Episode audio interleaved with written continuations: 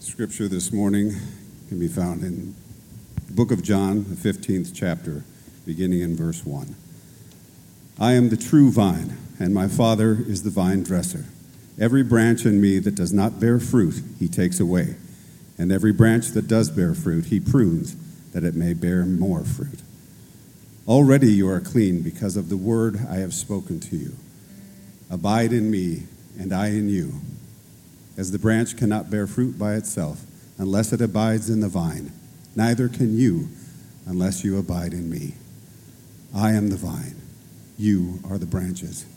Whoever abides in me and I in him, he it is that bears much fruit, for apart from me you can do nothing.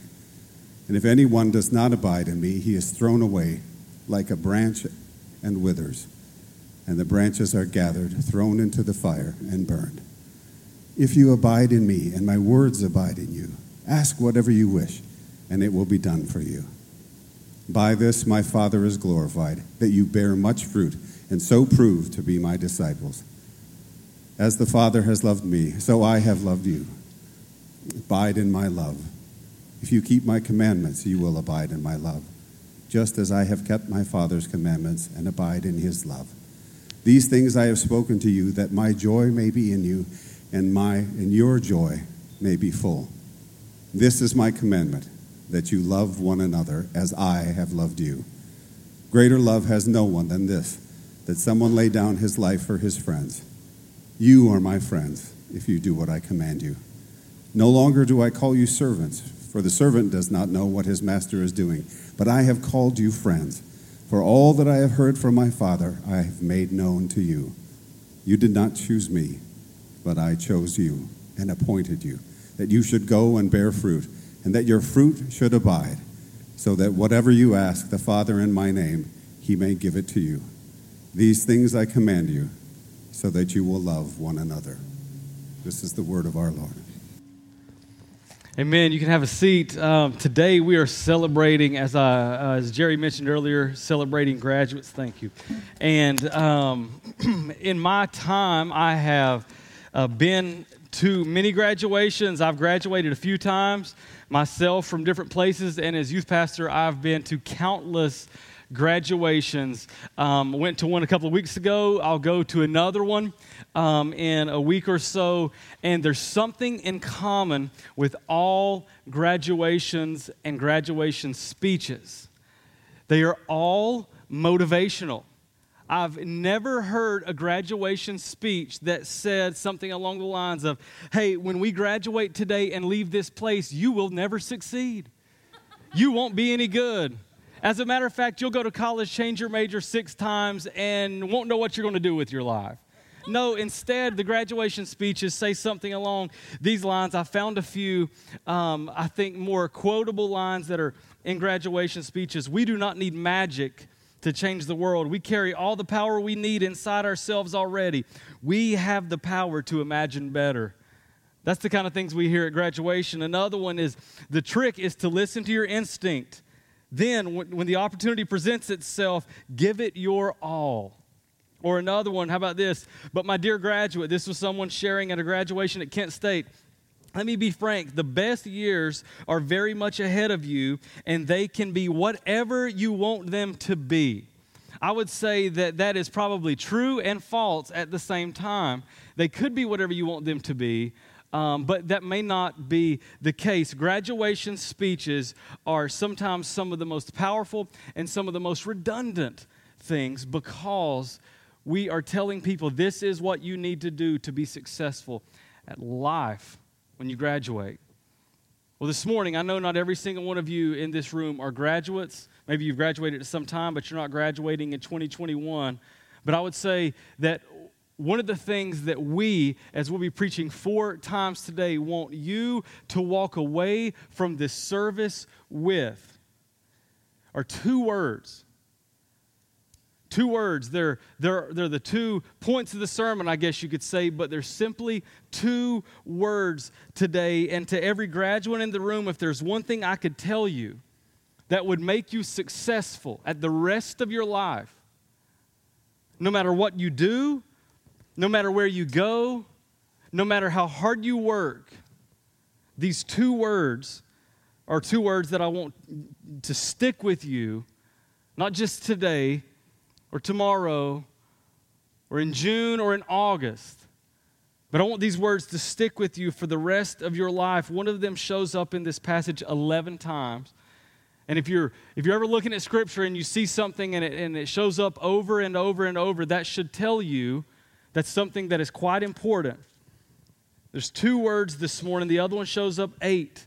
And these words are abide and fruit. Two words abide and fruit. One is a command, the other one is a result. One is a cause, the other one is an effect. If you want to say that, one is something you do, and then the other one is what happens to you when you do it. So, the first thing to write down if you're taking notes this morning is the word abide abide. Jesus has left the room where his disciples were having the Last Supper, and they are most likely walking through a grape vineyard. You'll see on the screen, um, you, will see a, a grape a vine right there. He's walking most likely through a grape vineyard, and Jesus, as a, a masterful storyteller, wouldn't have just come up with this illustration just uh, without seeing a grapevine, but he's probably walking by this grapevine when he stops his disciples and he says, I want to point something out to you here. He says, I, in verse 1 of chapter 15, I'm the true vine, and my Father is the vine dresser. He, he would have looked at this grapevine and pointed it out to his disciples. And let's make sure we understand the terms of the context. Jesus is referring to a grapevine, but what does he mean by calling himself the true vine? In the Old Testament, Israel was often referred to as a vine because I don't know if you've ever had a vine or vines around your house, but what happens? They start out this small, and what do they do? They spread. They just spread. What happened with Israel is, is they started out and, and they came out of slavery out of Egypt and they wandered across the desert and they crossed the Jordan River and God planted them in the promised land. And they, just like a vine, they begin to spread and they begin to spread and they covered the entire area of the Mediterranean Sea near the Euphrates River and the Sea of Galilee and all the area today that we know of as Israel. They grew and they grew just like a vine and they spread, and it was a fruitful vine. It produced um, some of the greatest uh, times in the ancient world. You had David and then you had Solomon as a great king. Solomon built this massive temple that people would want to come and look at because of how beautiful and ornate it was. But then Solomon did something else. He made a treaty with Egypt, and in doing so, I guess you could say he sort of sold not just his soul, but he sold his nation away to another nation without realizing it. So that Israel eventually split, and when the leaders stopped doing something, the nation of Israel went away, and it's when the leaders stopped abiding in God, the vine was destroyed. Israel was God's chosen people, but even as his chosen people, they failed him miserably. Israel failed him, and Jesus is pictured here as the true vine as compared to Israel. As such, he will never obey, he will never fail, and he will never die ultimately. If Jesus is the vine, the Father is the vine dresser, and that introduces another metaphor. It's this metaphor of family. Jesus gives us two metaphors one of a, of a vine and one of a family. He says, My Father is the vine dresser. What does he mean by that? He's saying the farmer is the Father. The Father then is the farmer. The one taking care of the vine is none other than the Father of Jesus. That means that what God does is like a loving farmer who takes care of that which he has planted.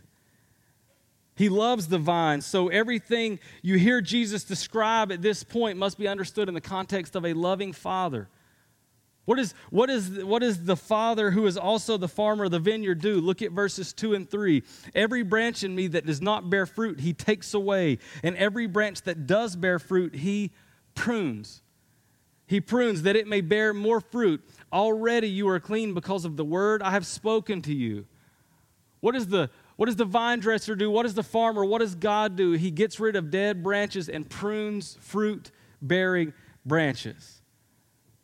This is what any good vine dresser will do. The disciples standing in front of Jesus are already clean. Jesus has made them clean. Judas wasn't clean. We found that out a couple weeks ago, but Jesus has already made them clean, and he says, My words will prune you, and that's something you must know. God's word prunes. They don't realize it, but Jesus has been pruning them the entire three years. He's been taking these things that are not good in their life and cutting them out so that they will be able to bear more fruit. I know very little about gardening. I do not have a green thumb. I cannot grow hardly anything. I'm the very opposite of Jerry, who can grow almost everything, but I do know this that roses are beautiful. And according to uh, what people have told me, because again, I wouldn't know, they're best if they're pruned mid to late February. And what does pruning involve? Cutting. Cutting away. And if the rose bush could talk, it would be screaming. And if it could muster up any kind of self will, it would pull away. But why must you cut things away? You cut things away because if they're not going to produce fruit, they're only going to destroy the vine that they're trying to grow on. You see, pruning hurts but is necessary. And when you abide in Christ, when you walk with Jesus, there will be times that He will use His word, He will use other people, He will use a song, He will use a sermon, He will use something that prunes away the bad that is in your life so that you can then produce more fruit.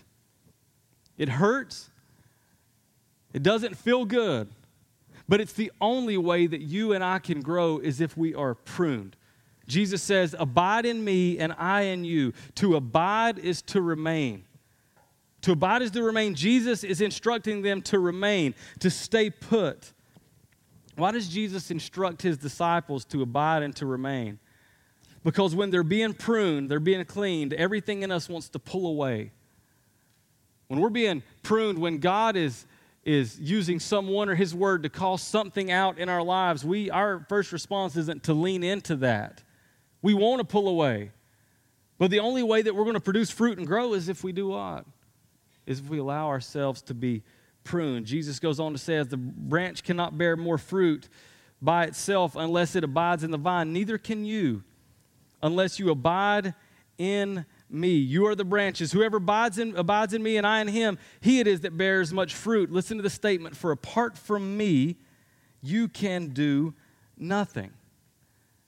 You might say, Adrian, what do you, what do you mean apart from me? There are people without Jesus who do things every single day. That's, that's true. Who do good things. People who do things that matter, but you can do things in your life, but without Jesus, they will not be ultimately fruitful. They may be good. And they may, they may be things that will be remembered for some time, but they will not be ultimately fruitful apart from Jesus. If you abide in me and my words abide in you, ask whatever you wish and it will be done. This kind of seems outlandish. Jesus is not saying, hey, whatever you ask for, I will give. You want a Lamborghini, you just ask for it and I'm going to give it to you. That's not what Jesus is saying here. You could restate this phrase that Jesus said when you abide in Jesus and his words abide in you, and then when you pray, what you're praying is in accordance with what God wants. When your heart is in tune with what God wants, you will pray what God desires. When you're walking with Jesus and your heart is in tune with what God wants, the things that you pray are those things God desires. It's, it's like me telling my almost three year old son, he, I, I tell him things over, Whitney and I tell him things over and over and over again, almost to the point where often I can be telling him something or asking him something, and he will finish what I'm about to say. Why is that? Because he's heard me say it over and over and over. That doesn't always mean he's going to do it.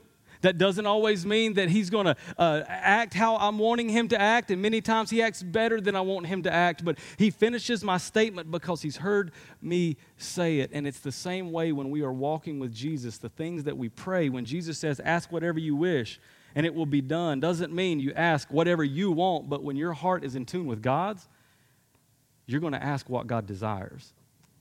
There's a book, and it'll be available in Next Steps to any graduate uh, um, who's in the room this morning. It's called Praying the Bible.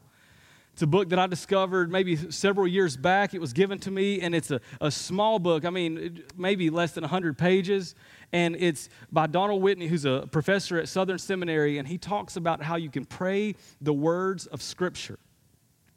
And if your prayer life is ever potentially boring, I know that probably sounds bad, but if you're anything like me, I don't mind to sit down and read the word and can read for as long as I want to or need to, but I struggle often with just simply praying. But this uh, shows you how you can take God's word and begin to pray the very words that God Himself wrote. The easiest place to do that is in the Psalms. But if you're a grad in here this morning, I want you to go over to the next steps and pick one of those up in just a minute because as you pray the very words of God, that will get your heart in tune with what God desires for you. Jesus goes on to say, By this my Father is glorified, that you bear much fruit, and so prove to be my disciples. Bearing fruit, proving to be his disciples. Verse 10, he goes on, As the Father has loved me, so I have loved you. If you keep my commands, you will abide in my love, just as I have kept the Father's commands and abide in his love. This may be one of the most humble words ever spoken. Jesus kept the Father's commands. And I'm afraid that we do not understand how far down Jesus came so that you and I could go up. Jesus lowered himself not just to the point of a human, Jesus lowered himself to the point of a human being killed for the things that you and I have done so that you and I would then have an opportunity to know God and be with God for eternity. I wish I could try to tell you in human examples, but they fail, but I'll, give it a shot. It'd be like Bobby Flay, famous chef, playing with his grandchild on an easy bake oven.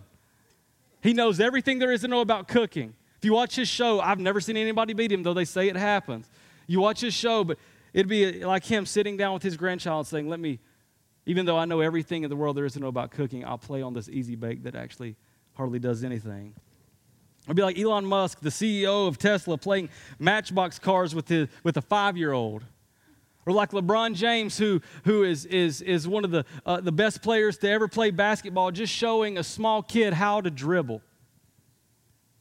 He can do anything and everything, but would lower himself. Jesus was so glorified before he was born of Mary that he kept the fact that he kept his father's commandments is mind blowing.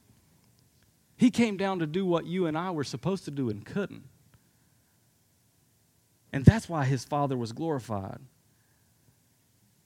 You see, Jesus said, Let there be, and the Milky Way galaxy came into existence. When Jesus said, Let there be, everything that wasn't began to strain to become something at his very breath, but yet he is the one who came to earth to be born of a woman to live a life that we couldn't and to live a life like ours. When you are willing to take your honor cords and drape them around someone else's neck, or willing to go down in the desert sands of Africa and love someone who lives in a hut and has no electricity, or deliver food to someone whose next meal depends on you, or be unbelievably intelligent but unbelievably known, or when you do what God says when none of your friends will do what God says and they laugh at you for it, that's when you are being most like Jesus. Jesus humbled himself, and abiding is obedience motivated by love. Abiding is obedience, not I have to walk with Jesus, but I'm walking with Jesus because of my love for him. And we see what happens when we abide. The second one is fruit fruit. Jesus then tells them the fruit that comes from abiding. These things I've spoken to you so that my joy may be in you. Before we go on, and he says, Your joy may be full, do you realize that as a follower of Jesus, he wants your life to be full of joy? Like, I, I think at times, I know that I forget because I can get caught up in, in in something that's happening in the immediate, something that happened this week. And these things can naturally drag us down to a place that of despair and of worry and of anxiety, but Jesus desires, hear me on this, that your life be full of joy. That's what he wants. He says, These things I've spoken, that your joy, that my joy may be in you. How in the world did Jesus have joy when he was just moments away from being crucified? Because he had been abiding. And he still was abiding. So, what is the fruit of abiding in Christ? The first one is very simple there joy. Joy, abiding in Christ brings joy. The happiest people in the world feel deeply loved by Jesus and, and do what he says. The most joyful, happiest people, it doesn't matter if they're wealthy, if they're poor, if they're educated, if they're not, if they're single, if you're married, if you're athletic, or if you're a nerd, doesn't matter. You have joy in knowing who you are in Christ and abiding in Him. It's another fruit of abiding. How about being able to give and receive love? The most loving people on the planet are captured by the love of Jesus. Jesus said this Greater love has no one than this, that someone laid down his life for his friends. And I would say Jesus looks at his disciples and say, There's no greater love than you lay down your life for your friends. But what makes the love of Jesus even more powerful is that he didn't lay down his life for his friends, he laid down his life for his enemies.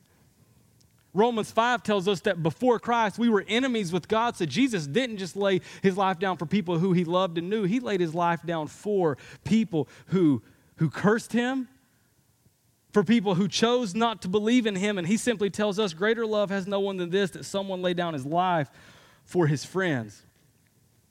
You see, Jesus died to self to die for us. When he died to himself, he, he was doing it for us, and we died to self to live for him. Jesus died for us so that we will live for him. That's a fruit. Here's another fruit, and this is a glorious picture of something that just as, as we've looked at this for the last week or so, I, I, I can't fathom the fact that Jesus would do this for us. The second or the next one is friendship with Jesus.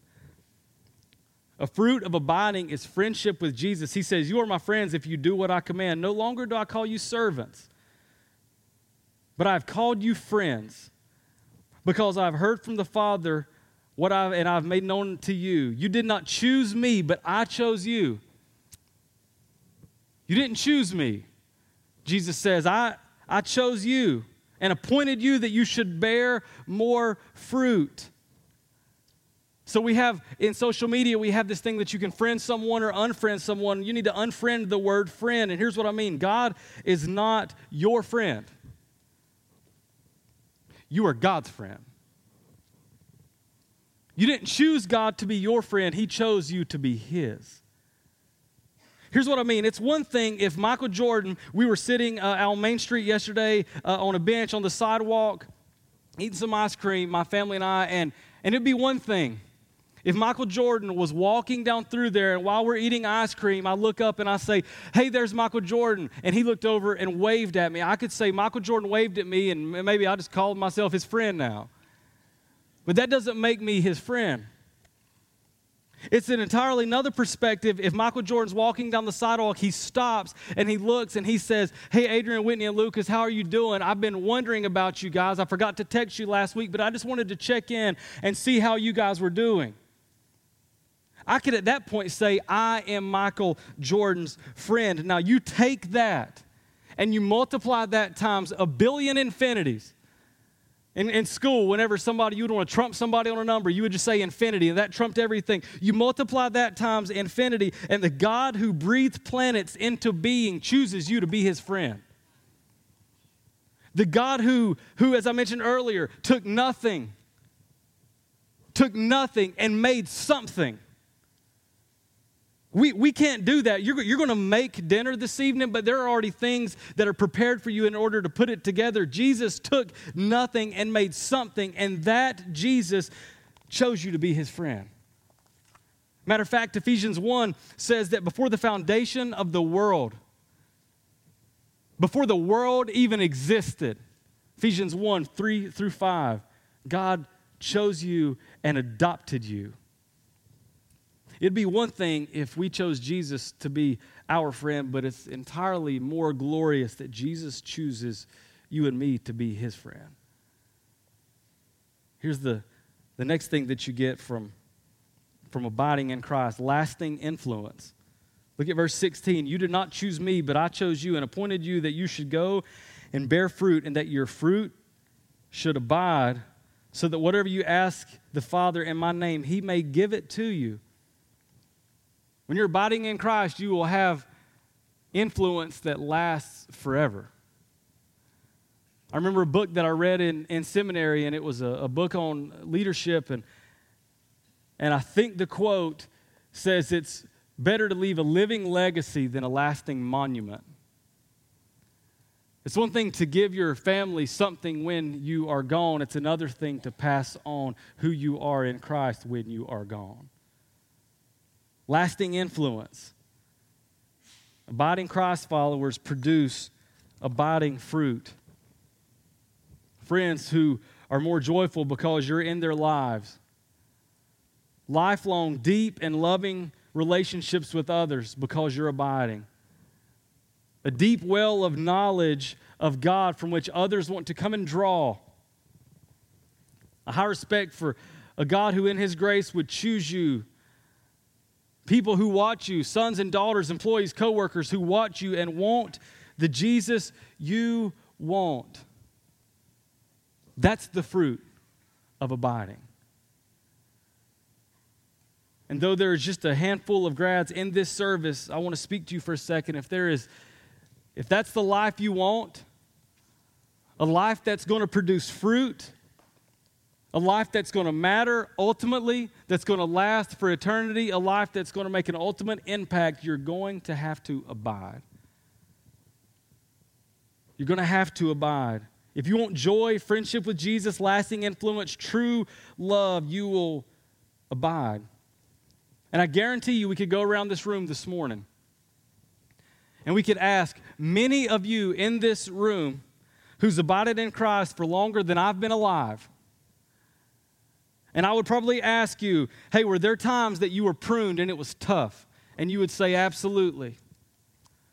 There are times in my life that things were taken out, or when people, when God put something in my life and it was pruning me, and was it tough? And you would say, yes when following him was not something you wanted to do, or when following his word flew in the face of, of everything that you wanted to do. But how about those same people who would tell you that pruning hurt would also say in the long run it was so worth it? It is so worth it. We abide in Christ and we produce fruit. And in doing so, Jesus says, not only will we have joy, but we will be showing as he's been accustomed to do throughout this series, saying, by producing fruit, you will show people that you are my disciples. Let's pray together. Father, thank you for loving us, for giving us an opportunity to know you. And Lord, thank you that despite our flaws, despite our inabilities, despite our failure, Jesus, you still chose us to be your friend.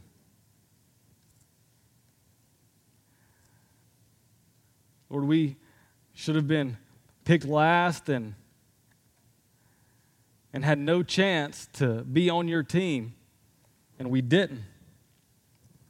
But Jesus, before we were even a thought, you chose us to know you. So, God, I pray this morning if there's someone in here who doesn't know you in that way, Lord, I pray that they would realize and Holy Spirit show them that you matter so much to them that you would be willing to die for them so that their sin would be forgiven. And for those in this room, those of us who do know you, I, I simply pray that we would abide, remain, and walk with you. In Jesus' name, amen.